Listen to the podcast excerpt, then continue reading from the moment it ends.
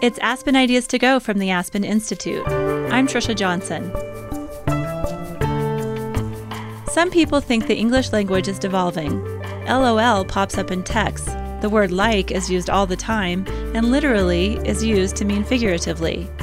But Columbia linguistics professor John McWhorter says the changing nature of the English language isn't surprising. A word is always gradually changing in meaning. A word is not just a thing sitting in a dictionary. The dictionary is a Polaroid snapshot, it's artificial. A word is something going on. In today's show, he dives into how language shifts and why we shouldn't be frustrated with its evolution. Aspen Ideas to Go brings you compelling talks from onstage events hosted by the Aspen Institute. The Institute is a nonpartisan forum for values based leadership and the exchange of ideas.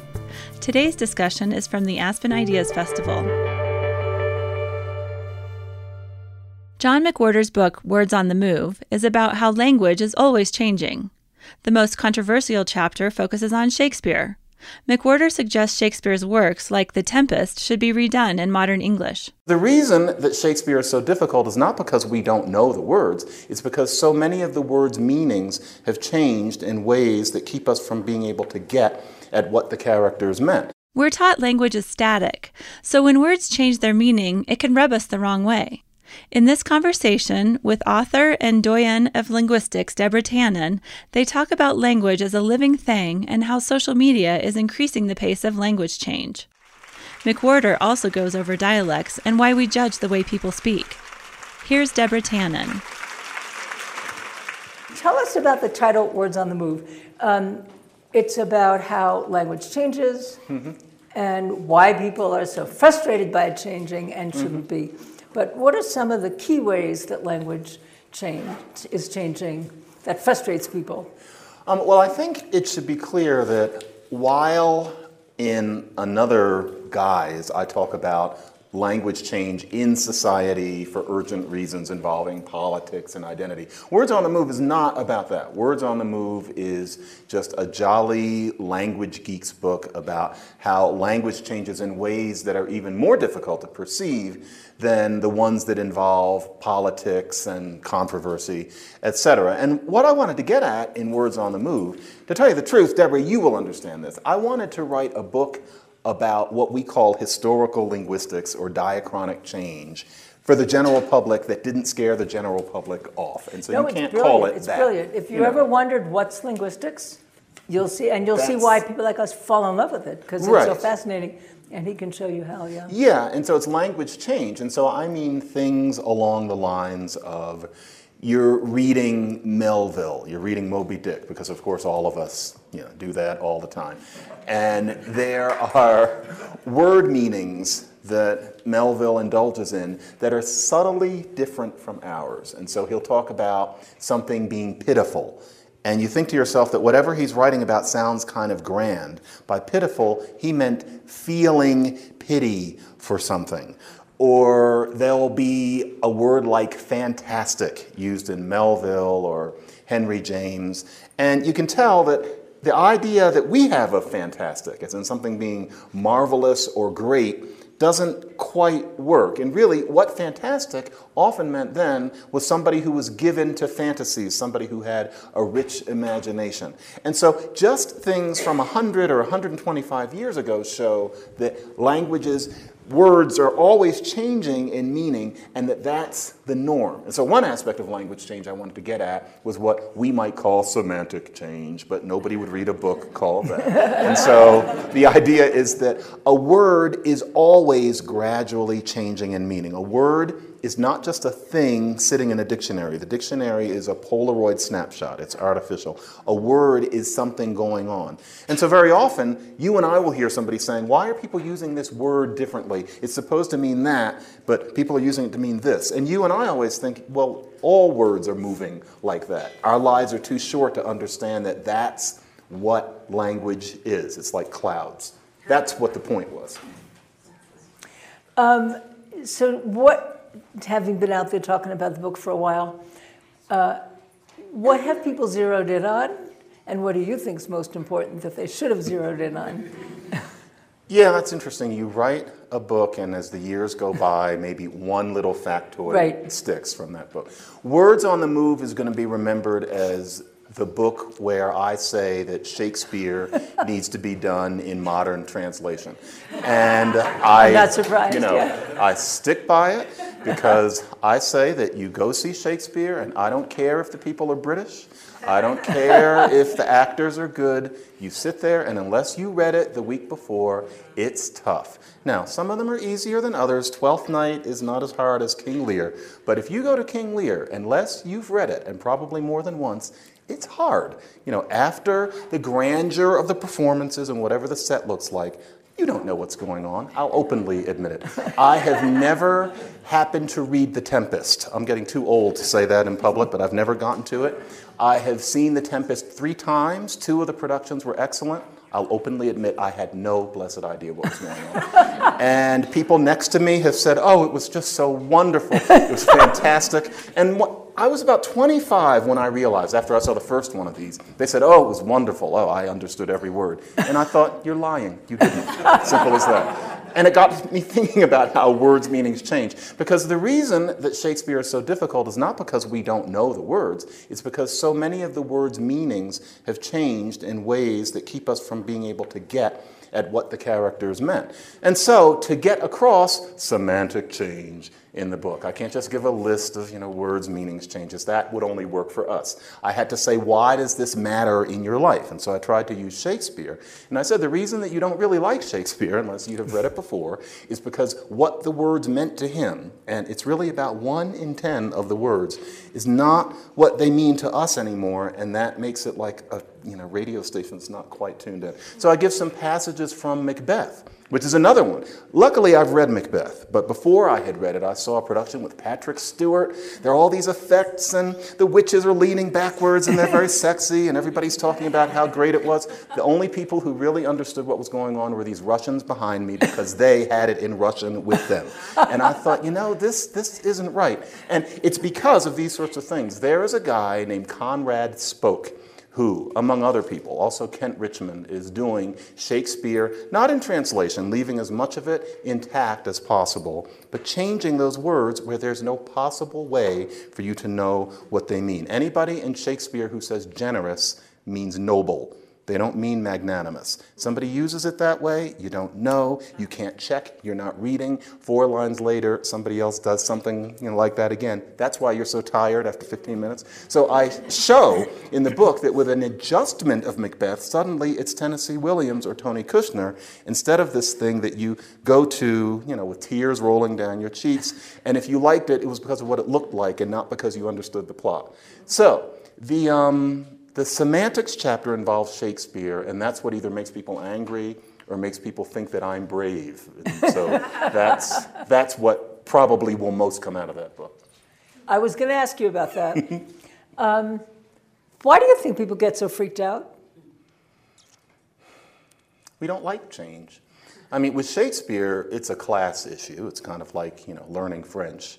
We pride ourselves on having made our way through a couple of them, and we don't like somebody saying you don't really understand it.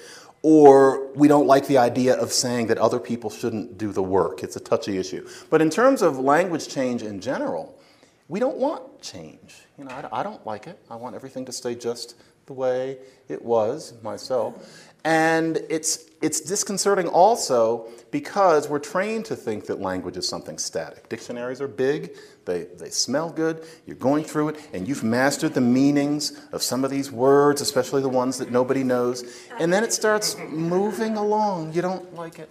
And you also tend to feel like young people are doing something wrong. So if they're chewing gum and smoking weed and using a word in a certain way, there must be something wrong with it. We're the ones in polyester who are doing it right. And so that's another issue. But we've got to get past it, and not because um, we need to let it all hang out. It's not that. That's not my point. The point is that no language has ever not changed. And so the way we've gotten to what I'm speaking from Beowulf is through what people always thought were mistakes. And so to say that what's happening now is somehow wrong, many people seem to think that once you get to about Jane Austen, the language is supposed to stop changing. Why? What, what happened then? It just keeps changing. And if you can get used to it, you like it. You're watching the show. You know, what is that word going to mean? How is the word ass becoming a suffix, you know, which has happened over the 20th century and really took off in the 90s? That's fun. Give examples. And the, for example, you know, to talk about, um, well, actually, big ass, that goes back to the early 20th century, but I remember somebody was trying to teach me to cook spaghetti, I forget why. It was 1989. And she said, Well, you have to start with a big ass pot. and I'm sure people have been saying it before, but I thought that's an interesting usage. And that has really taken off since, you know, a, a lame ass breath, a long ass opera. How in the world did buttocks become a suffix? And yet they did. And what it means is that something is counterintuitive. And so, for example, if you said, like, where, where are we? Um, we're in Colorado. And so I'll bet. I've been traveling a lot lately, and it's the air. But you know, squirrels can be different colors. I was in Finland once, and the squirrels were black and they didn't care, but to me, a squirrel is supposed to be gray. Imagine if you had been in Helsinki for six years and then you come back to Philadelphia or Aspen and the squirrels are gray. You might say, hey, look, it's a gray ass squirrel. And you don't mean that it has gray buttocks. What you mean is that it's gray against expectation. That's what buttocks have come to mean. Shakespeare would have had no idea. That's fun. And then a certain kind of person sits and says, I don't like all this profanity. No, no, no, no. There's something beautiful happening. And that's what I was trying to get at in Words on the Move. Enjoy it. Isn't it also uh, more emphatic? So a big ass pot, it's not like you didn't think the pot was going to be big, but it's Bigger very big. Very big. Yeah, you yeah. need not just the little sauce. Yeah. yeah. Pot. Yeah. and so it's, very, it's a very articulate thing. You can listen to vulgar people and you can think, boy, they use the language well. I enjoy that. um, so, let me just kind of my last question along along this line. Um, yeah, we don't want things to change. Uh, we I think don't. we think the latest styles are really obnoxious. You know, why do people dress like that? We think the latest hairstyles are crazy. You know, why do people shave half their head and the that's supposed to look good? You know. but there's something about language that it, people don't just say, oh, you know, it's changed, I don't like the change. They think it's wrong. Mm-hmm. And they get angry about it. Mm-hmm. Um, like someone, uh, is the person here who asked from the audience, why do people, uh, a, wait, a waiter in a restaurant had said, Oh, yeah. yeah, um, I'll grab grab- you, I'll yeah. grab you some uh, menus. Don't grab them, just get them. and why say, oh, that's awesome? It's not awesome, it's just okay. She's probably here. Yeah. Is that person here? Um, And I was thinking the main reason it's so annoying, she's trying to give it a little. Her, her technical argument was the dictionary, like if the dictionary says awesome means this, that's not how she's using it. But we, we say it's great. We don't really mean great. Some years ago, the word was swell. Everything's swell. Well, it's not swelling. So, but it's that, that level of um, self righteousness Mm-hmm. and um, actual anger that people. So, why do we react more to language than to other things that we see changing? It's the last permissible classism, I think. And so we are trained as enlightened people not to openly look down on people for being of a different class. And we Americans don't talk about classes explicitly as, for example, the British do. And so there's no such thing as taking your cane and rapping a ruffian on the shoulder or something like that. And, you know, thank the Lord for that. But I think that there is an element in all of us that kind of likes lording it over other people for reasons like that. There's always the issue of pecking order. You see it in small children, you learn to suppress it as you get older. But one way that you can do that openly is to look down on people for the way they speak and to look down on people for supposedly not using the language in the right way because they're not thinking about it hard enough. This is completely understandable. It is completely natural. It's not evil. It would almost be strange if that weren't the case, especially given that language is taught as not how language actually is, not the descriptivism that we like, but grammar is taught as roughly 12 things that you're not supposed to do that everybody nevertheless does when they relax, that people two or three hundred years ago made up that we shouldn't do because they didn't have enough to do and didn't know anything about language. And we're just stuck with it. And so the whole Billy and I business is absurd. Or, you know, I have less books than you fewer books. That's just something somebody made up. You know, it's, it's just it's you have to know those things in order to you know walk around in society. I will make sure my children know. I'm glad somebody told me. But those things are really just made up, But and that's what we think grammar is. But people who argue it will say it's logical. Mm-hmm. And often Yeah. it isn't.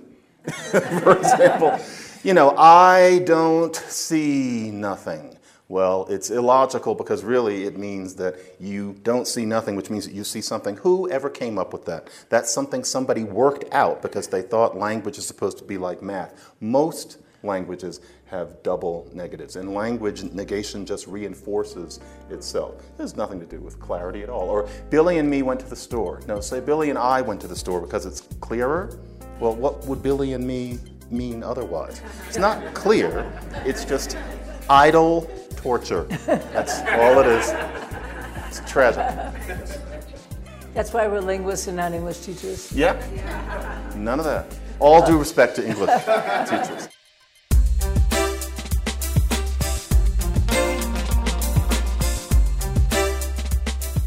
It's Aspen Ideas to Go. Thanks for listening. If you'd like to hear more from today's featured speaker, John McWhorter, log on to our website, aspenideas.org. There you'll find on-stage talks from the Aspen Ideas Festival. Watch a video of John McWhorter giving a lecture about modern American English, or hear him speak on a panel of language experts about how words affect our democracy and us. Find these conversations at aspenideas.org. Let's get back to today's conversation. Here's Deborah Tannen.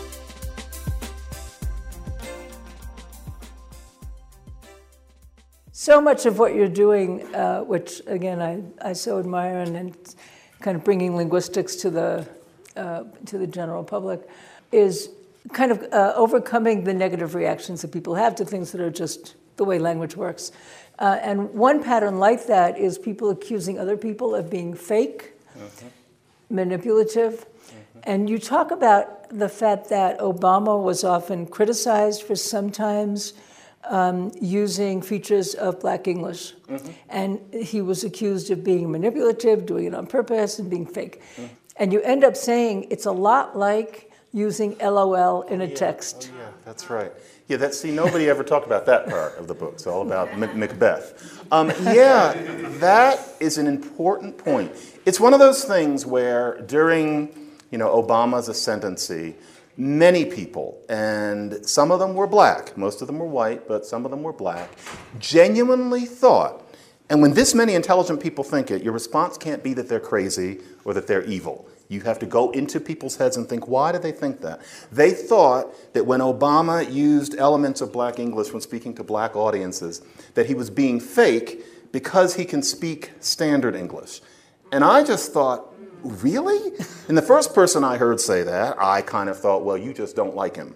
And she didn't. But then as I heard more and more people say it, including I was mauled on one MSNBC show by a very black woman who really, really took me to task for letting Obama get by with using bad English. Strange. But she is a very intelligent person. So I thought, what is it that people are missing about this? And it's that we live in such a, a bland linguistic environment in America. I would say vanilla, but then it's going to make it sound like I'm talking about whiteness, and I'm not. but we're a new country. English was brought here 10 minutes ago, and so it hasn't had a chance to develop into really different things. In Great Britain, there are Englishes that might as well be Swedish. They're so, so different. Here, everybody more or less speaks the same thing. Black English is rather different, but not as different as a lot of British dialects. D- to really not be able to understand someone, you have to have, say, Gullah Creole, and that's only one thing, and it's going extinct. Or Hawaiian Pidgin, which is not a pidgin, it's a Creole, but most of us aren't in Hawaii. And so we kind of think English is this one thing. So if Obama can speak two things, there's a tendency to think that the black English is just letting mainstream English go. And then you get into that people think that black English is just a series of slang and mistakes. So you and I hear him and we think he's got this bi-dialectal repertoire. But a lot of people hear it and they think that he's letting his real English go. And so in a different book. In this one, what I said was that in using this informal but coherent kind of language, what Obama was doing was sounding a note of warmness to a black audience in the same way as LOL warms up your texts. And I just wish people could hear it that way because it struck me. And it wasn't wrong. I see how these people are hearing it, but Obama is using black speech for the first time as a president, and there's some people sitting there watching him and thinking, how dare he do it? So I thought, I, I work, have to work against that. I wonder if it'll have any effect. But that was the point of that passage. Yeah. Uh, I think there's a tendency for people to look at the effect of something and say, oh, you did that manipulatively to have that effect. Whereas Yeah. it, it might just be an, it is often just an instinct to connect to people. I doubt Obama thought Yeah. about it. Yeah. That's another thing. I'm Yeah. sure he was as surprised as we were to hear himself, you know, interpreted that way. Yeah.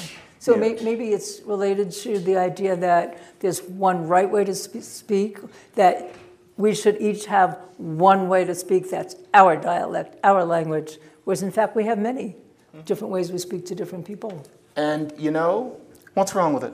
I mean, I think some people say, well, we all have to have this one way so we can understand each other. And within certain bounds, yeah, but suppose people in Maine spoke the way rural people in Maine spoke until about 50 years ago, and people in the South spoke really deep, full blown white Southern, and then there would be black English and its varieties, and everybody speaking really different kinds of English. Would there really be such a comprehension problem? No, not really. It's that we have this idea that one dialect is somehow better, and that is just pounded into us, all of us. I think you and I both feel it to a certain extent. But there's just no there's no scientific basis for it. And so I think it's part of our jobs. You, I should say, were one of my inspirations. When I came into linguistics, you know, one knew that Deborah Tannen was the public linguist. And I thought that's the way it should be. We shouldn't only write these papers that even our colleagues don't read and that get us promotions. I thought we should share some of this stuff. And here we are. So I'm so happy that we're doing this. But the idea is supposed to be that, and I just lost my thread. Um, what was I talking about? Um, That people, give me a that keyword. there isn't just one form of Form, language, but and so we, all have multiple. We, we have these multiple Yeah. ways of speaking, and it's really it's perfectly okay. But of course, a part of us thinks that there's only one way because that's how people talk on TV, and that teacher told us that that's the way that we were supposed to do it. And of course, there's a delicate issue here because, of course, we're often asked, well, if all ways of speaking are okay, then how come you're not using any of them when you're speaking in public? And that's because there will always be convention. You have to wear deodorant. People who don't wear clothes aren't taken very seriously in public.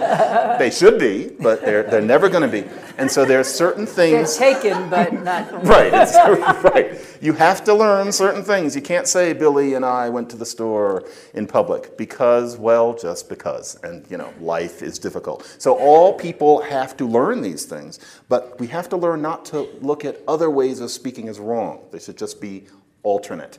And if you hear language that way, then really you, have this is, I think, the last line of the book. I'm going to go further back. The last few lines of it are there are people who prefer their flowers pressed dry in books. There are people I hear who prefer the inflatable doll or the corpse. However, there are those of us who prefer the language as it is, a living thing passing along like a parade. If you see it that way, not only are you a better scientist, but you have a lot more fun. Those are the last lines of the book. And that's what I think.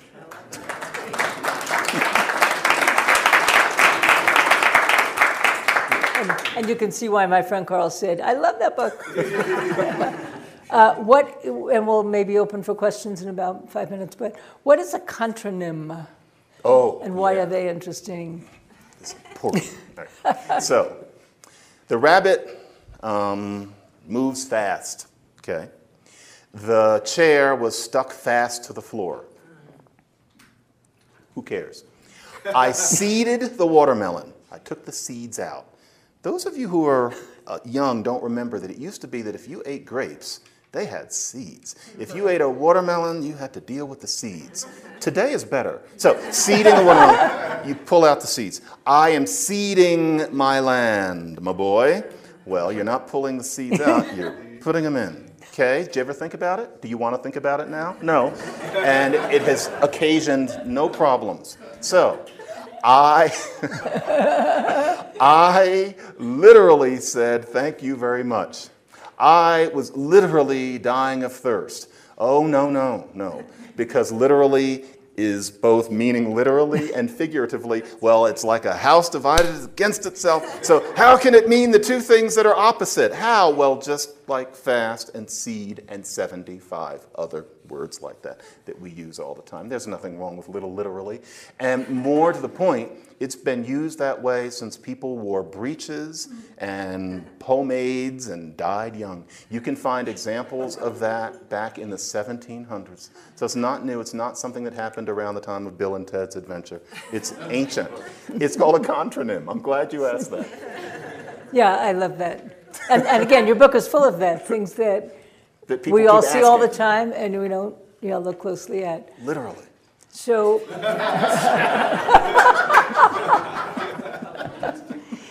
as in, I'm, I'm literally going to open it to questions, but I'm actually not. How dare you? right. Um, you started out by saying that, in a way, it's historical linguistics, and again, you're so good at that. Um, so, could you just talk about some of the wonderful evolutions of words that you mentioned? So, for example, how did merry start out meaning short? Mm-hmm. How did meat start out meaning simply food? Mm-hmm. Bread started out meaning crumbs of any kind of food. Mhm, Even fruit or um, something. Yeah. How did, and, and then a whole other class of things. Uh, why do we say used to? What does that have to do with use? Mm-hmm, you So don't think about those, these things. You know, I used to see her every day. Used. We just say it. Think about it though. It's like having a tongue in your like you have a tongue in your mouth and then you think about this ew and you can't get rid of it. think about used to. Used what? And there are old elocution guides where they say you should pronounce it used, which shows that this is an this is an evolution. She used to see him. Use what? And yet, you see this happening gradually. You can see it in the Oxford English Dictionary. And so it started out as this is something that he is used to, as in it's something that he does on a regular basis. It was an idiom, and now we just say used to. And really, it shouldn't even be spelled U S E D. Used to. That's all it is. Or merry is a gorgeous, gorgeous example. I came across that one by accident. I was looking for kind of a dramatic example other than the one that you see in all the books, which is always how um, the word blessed turned into silly. And I was tired of writing about that, so I thought I need another one. And merry is just is delightful. It goes back to a word which was used on the steppes of Ukraine by people who had gold and wheels and matrilineality, and they used the word merry. It was merry. That's what it was. And it meant short, just meant short. Now, if something is short, often that's good because you weren't enjoying it. And so if something's short, it might make you happy. And so gradually, this word that meant short came to mean merry. Now, also, here's your arm. This part is longer than this part. In some languages, that mreg came to refer to this. It was your shorty part. Now, change the sounds of mreg and you get breg, brak, brak, brachial, brachial, brachiation, like a monkey or something like that. Brachiation, brassiere, bra. Bra comes from that word too because it's worn somewhere around here and things kind of changed around. Mreg, breg, brech, bretz, bretz, pretz, pretz, pretzel because it looks like crossed arms. And so, bra, pretzel, and merry all go back to this one word that just referred to a short person in Ukraine 8,000 years ago. That is our language. That is what we're speaking. That makes me so happy. And That was a tour de force. I love that.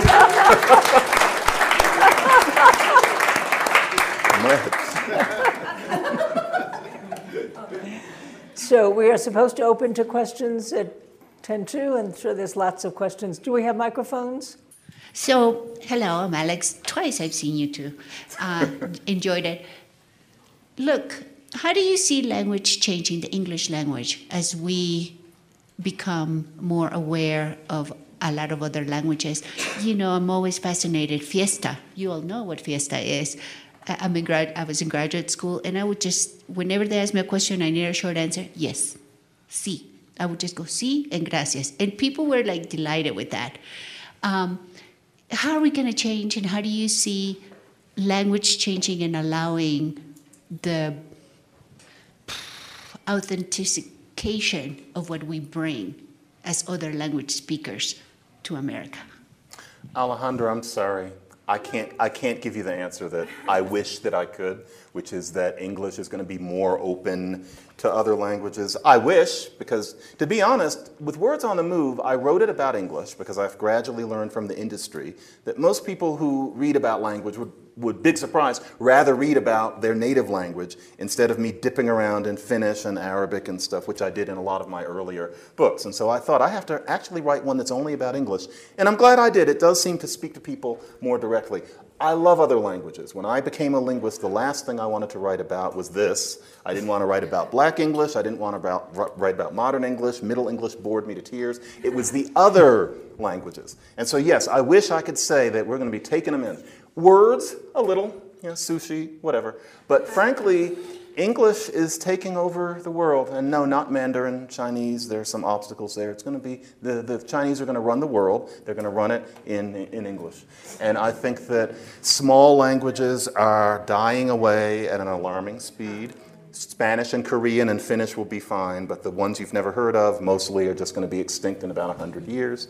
And so, no, not in any real sense. Spanglish is interesting, and I think that many people will continue speaking Spanglish, but I don't know if it's going to persist over the generations. I don't think it's going to be standardized, partly because people hate on Spanglish the way they hate on English. You know, it's just you're speaking the wrong thing.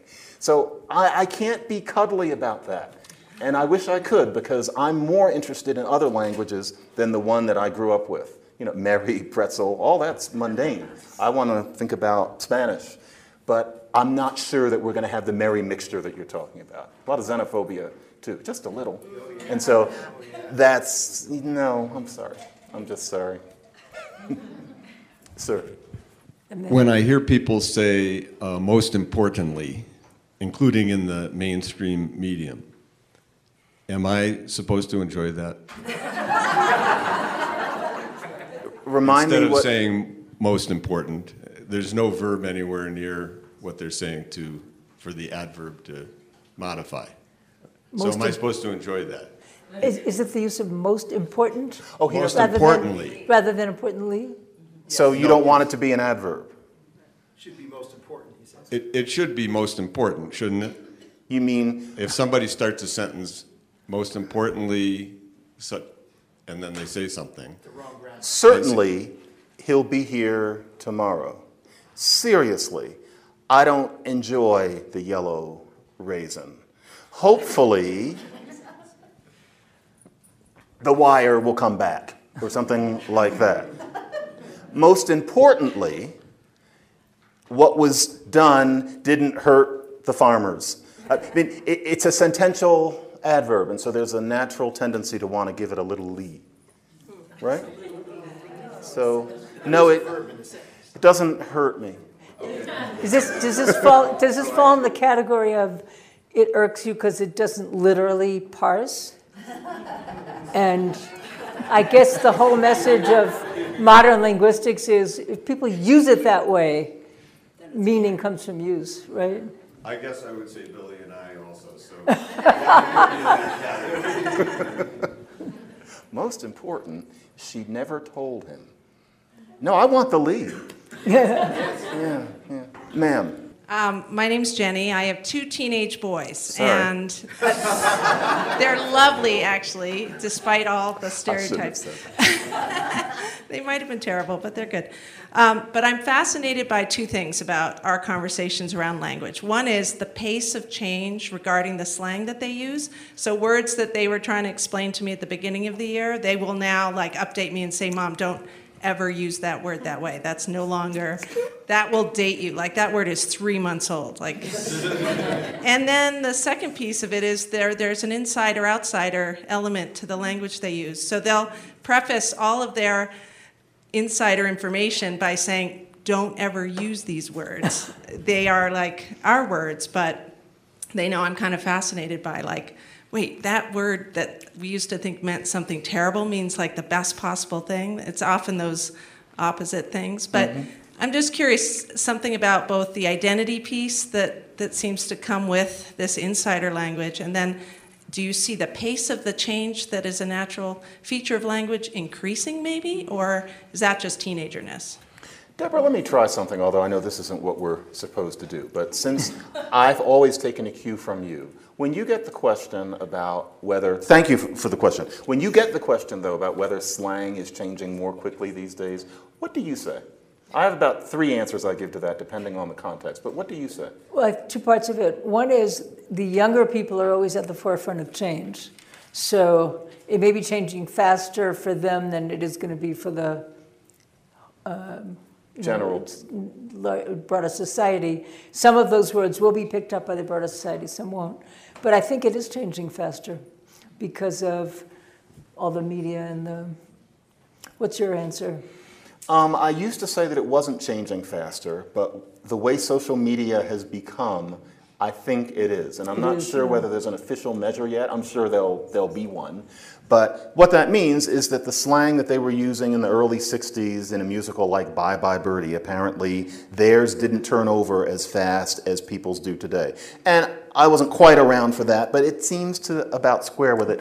Although, and you would say that it's, it's, it's so. faster. Now, the truth is, we do miss how much slang there was in the past because people were less likely to write it down. And so, for example, Bugs Bunny says, What's up, Doc? That was what teenagers in Texas were saying to each other in the 20s and 30s. And Tex Avery picked it up and gave it to the rabbit. So that was slang, and that surely wasn't the only thing that those mostly now dead people were saying to each other when they were teenagers in Texas. So we miss a lot of it because no one wrote it down. But does it turn over faster? Probably. You know, we're trained to say no, but that training was, for me, it was in the 90s. Things have changed. Yeah. So you've been talking about actual words. I'm curious about the fillers that we use mm-hmm. and the fact that Chapter one. Oh, I have to read your book. yeah. And the fact that the word like I knew that was coming. okay It's on. um, is so much a part of the vocabulary of particularly younger people. And what your thoughts on that? Like is just a gorgeous thing. To tell you the truth, I mean, there is um, there's somebody who's being called the like lady. Her name is Alexandra D'Arcy, and she has written actually a whole book on like, where she manages to really deal with a balance between being scholarly and being accessible. The book is almost enjoyable to read. I mean, you could actually get through it. And she has really done a job on like and showed how it arose and among whom and what the various grammatical shadings of it are.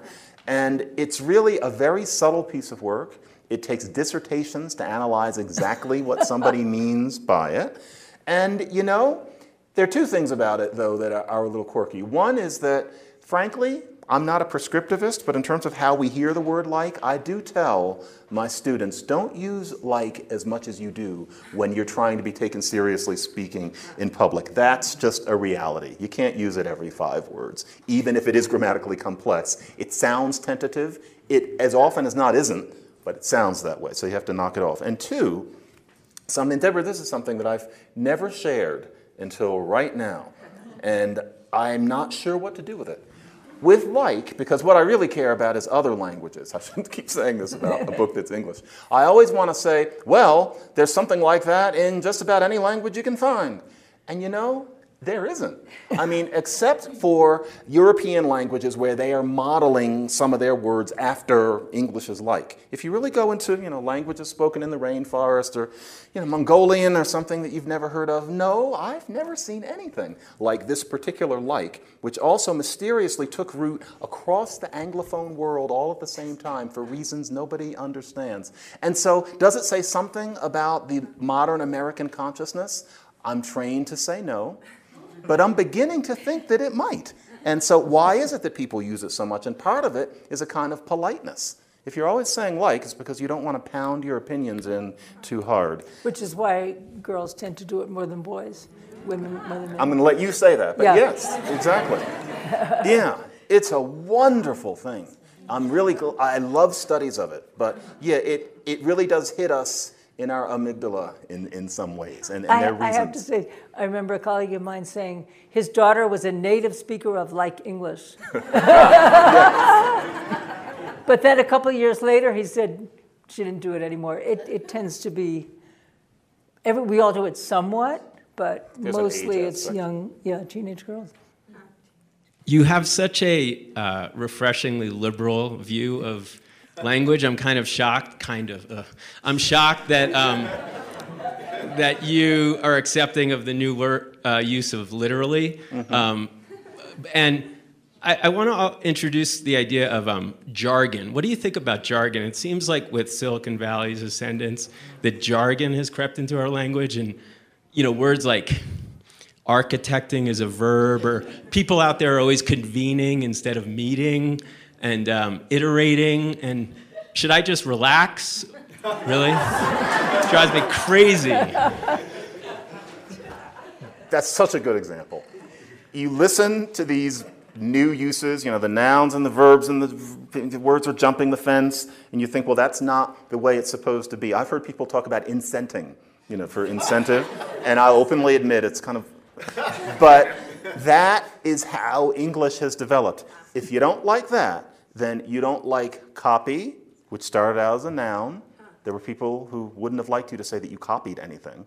You don't like view, you don't like sleep, and you can imagine how long I could go. That is the way English works, and it's still happening.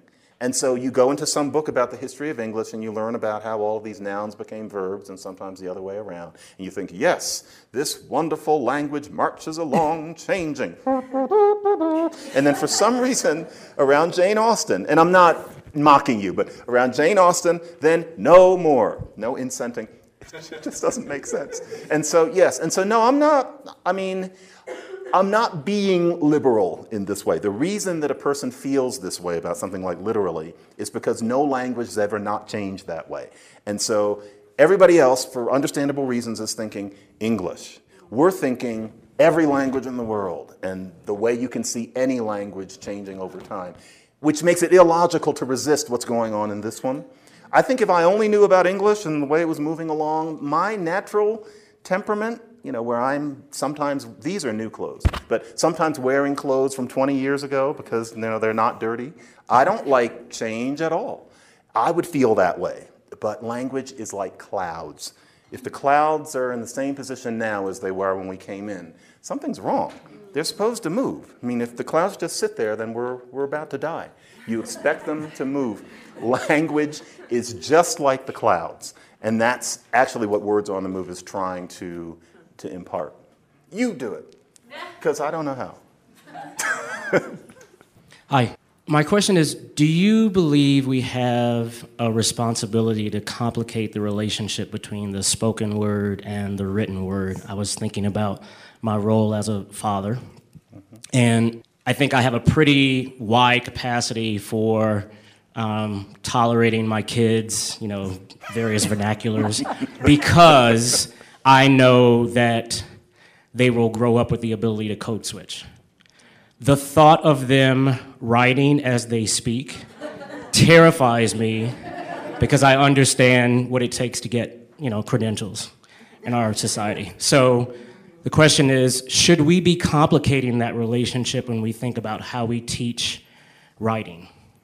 Don't worry. It, it, it's okay.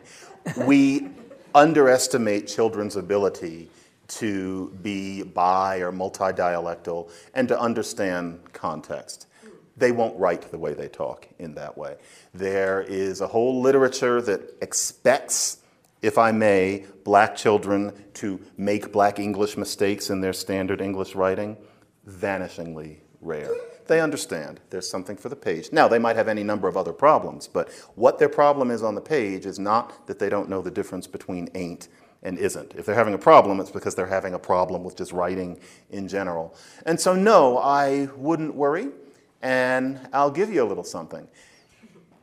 Their bidialectalism is a good thing, and one thing I would not want to wish on any black child, because of my own experience, is to, for random particularities, not to be bidialectal.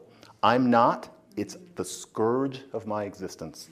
It is absolutely necessary to be able to strike that warm chord. If they can do it already, good. Because if they didn't do it, it would be harder to be a person. I'm sorry if that's a little too personal, but they're lucky. I'm really interested in the interplay between language and power and recognizing that we're at Aspen right now and that there is this sense of when it's appropriate to code switch, when you expect people to speak in standard ways. You'll notice I'm here with blue hair because I think about this idea that I am a woman in a position of power and I want to let those who come behind me know that they don't need to sacrifice personal identity in order to hold power. What is the message to the Aspen crowd around inclusion in language? We really do need to learn to hear the way all people talk as coherent and nuance. So the message certainly shouldn't be in order to empower people, we must make sure that they're using what's often called the gatekeeper's code.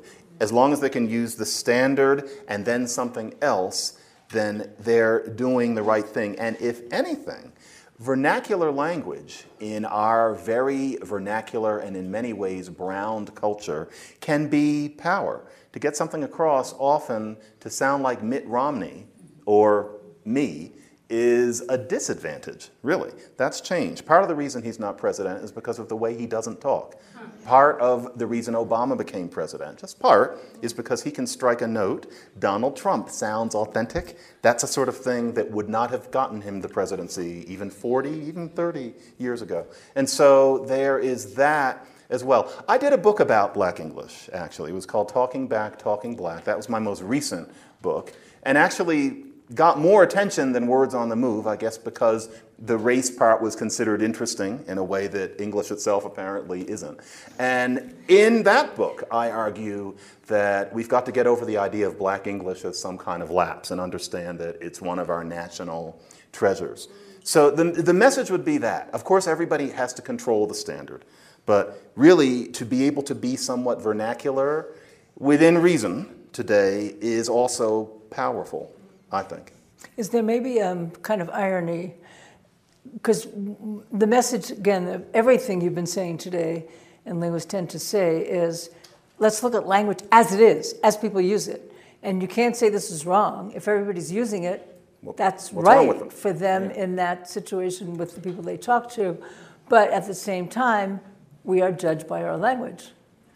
And if you want to be seen as the kind of person who's going to be taken seriously and get ahead, then you have to. Yeah. To an extent. But it's good to have two things or three things. Probably most people in the world do. If you're talking to anybody who's an Arab, they speak two things. They'll often tell you that they aren't. but they are.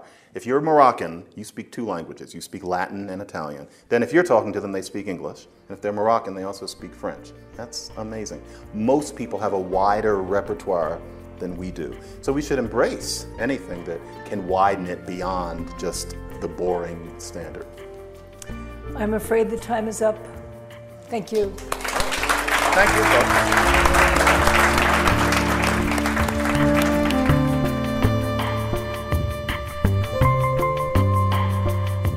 John McWhorter teaches linguistics, Western civilization, and music history at Columbia University. He's the author of multiple books on linguistics and race. Deborah Tannen is a linguistics professor at Georgetown. Her most recent book is You're the Only One I Can Tell Inside the Language of Women's Friendships. Their conversation was held June 25th at the Aspen Ideas Festival in Aspen, Colorado. Make sure to subscribe to Aspen Ideas to Go wherever you listen to podcasts. Follow Aspen Ideas year round on Twitter and Facebook at Aspen Ideas. Today's show was produced by Marci Krivonen and recorded by our team at the Aspen Institute. The Aspen Ideas Festival programming team is Kitty Boone, Keeleen Bretman, Katie Cassetta, Libby Franklin, Brett Howley, Jonathan Melgard, Jamie Miller, and me. Our music is by Wonderly. I'm Trisha Johnson. Thanks for joining me.